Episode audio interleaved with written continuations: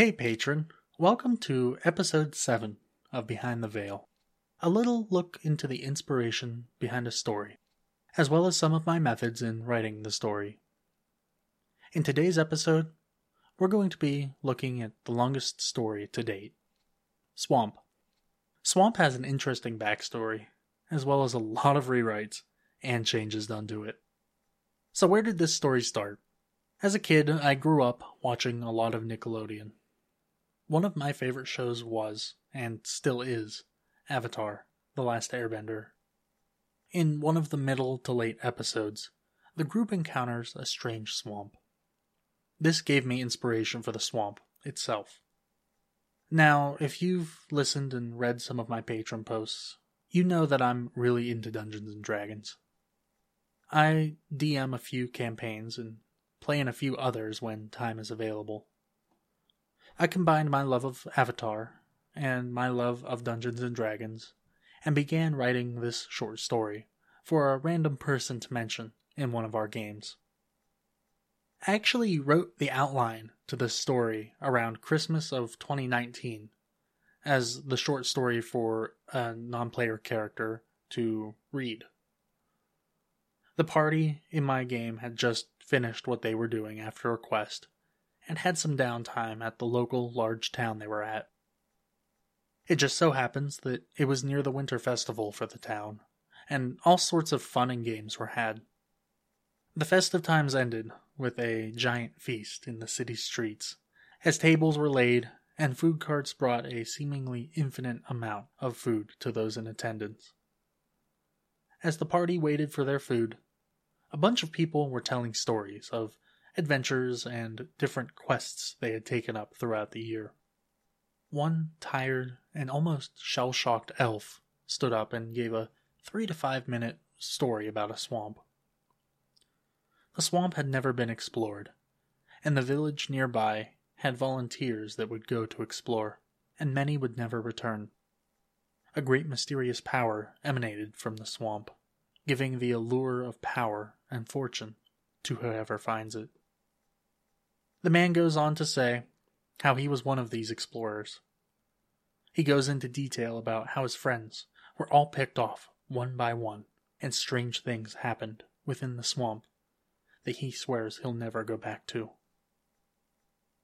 I envisioned the swamp in my Dungeons and Dragons game to be kind of like a Louisiana bayou.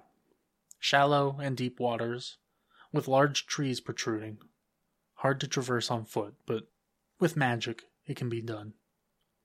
Pennsylvania doesn't have bayous or sprawling swamps like that. Now we have bogs. High grassed, semi forested, slow moving waters that you're able to get lost in. So I had my outline done, and how the deaths roughly would occur. Now I just needed to bring it out of a fantasy world and into our world. I have a friend who majored in geology while in college. They were Scheller in the story. I thought it would be good to have a modern explorer go and try and get hard data for an area that had never been gathered before. It seemed like something that would be requested of a geological surveying company. And I set the story to have a base camp that was on the edge of the swamp, sort of out of the influence of the swamp itself. So, where did the statue people come from? Well, it came from one of the ways I get inspired. When I write, I try and figure out the scene I'm writing about. If I'm writing about a haunted house, I'll look up pictures of houses in states of decay that resemble the story. For this story, I was looking up creepy swamp atmospheres, landscapes, and listening to ambient sounds of the swamp.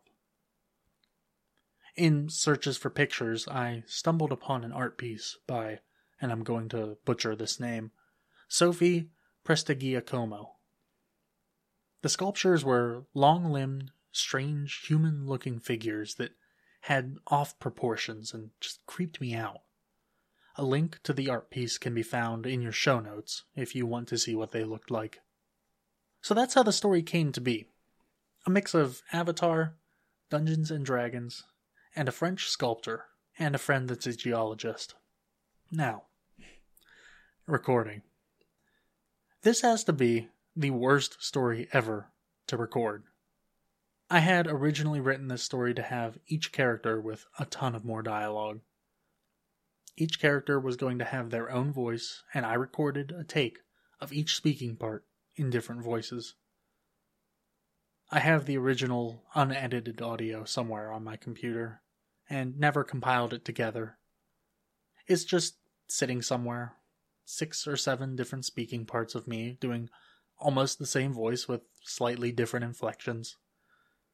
I found out while recording this that my Dungeons and Dragons character voices are more caricature like, and not believable as people. I greatly improved with the story Jawoggle, and enjoy listening to that one, mainly for the farmer. But I wasn't satisfied with how my voices sounded on Swamp. A more serious, darker toned story that was long and drawn out. So I rewrote it. Twice. I took out all of the dialogue and changed the narrative style. And when I wasn't satisfied, I changed it again until the final product that we see today emerged. It was a frustrating and long process to create this story. I know I easily have over 10 hours in the recording studio doing different iterations of this story. The final version's raw, unedited form was over 4 hours long and was cut down to under 2 hours after mistakes, redos, and outtakes. In the end, I was glad to be done with it. I know there's a Patreon goal of long form stories at some point, but I plan on breaking each story into multiple parts, and that means it will be easier to manage. Normally, I do a two to three hour recording session in one go. I like to record everything at once to avoid changes in the way a room sounds or feels during that day. Swamp itself is good, and I stand by it. It holds a place in my heart because of all of the different influences and strange findings I made along the way. I also feel like many things in the swamp are still a mystery. And who knows? Maybe one day some of those questions will be answered in a future story. So that's going to do it for today's episode of Behind the Veil. It is a long one. Thank you for being a patron. Without you, the show just wouldn't exist.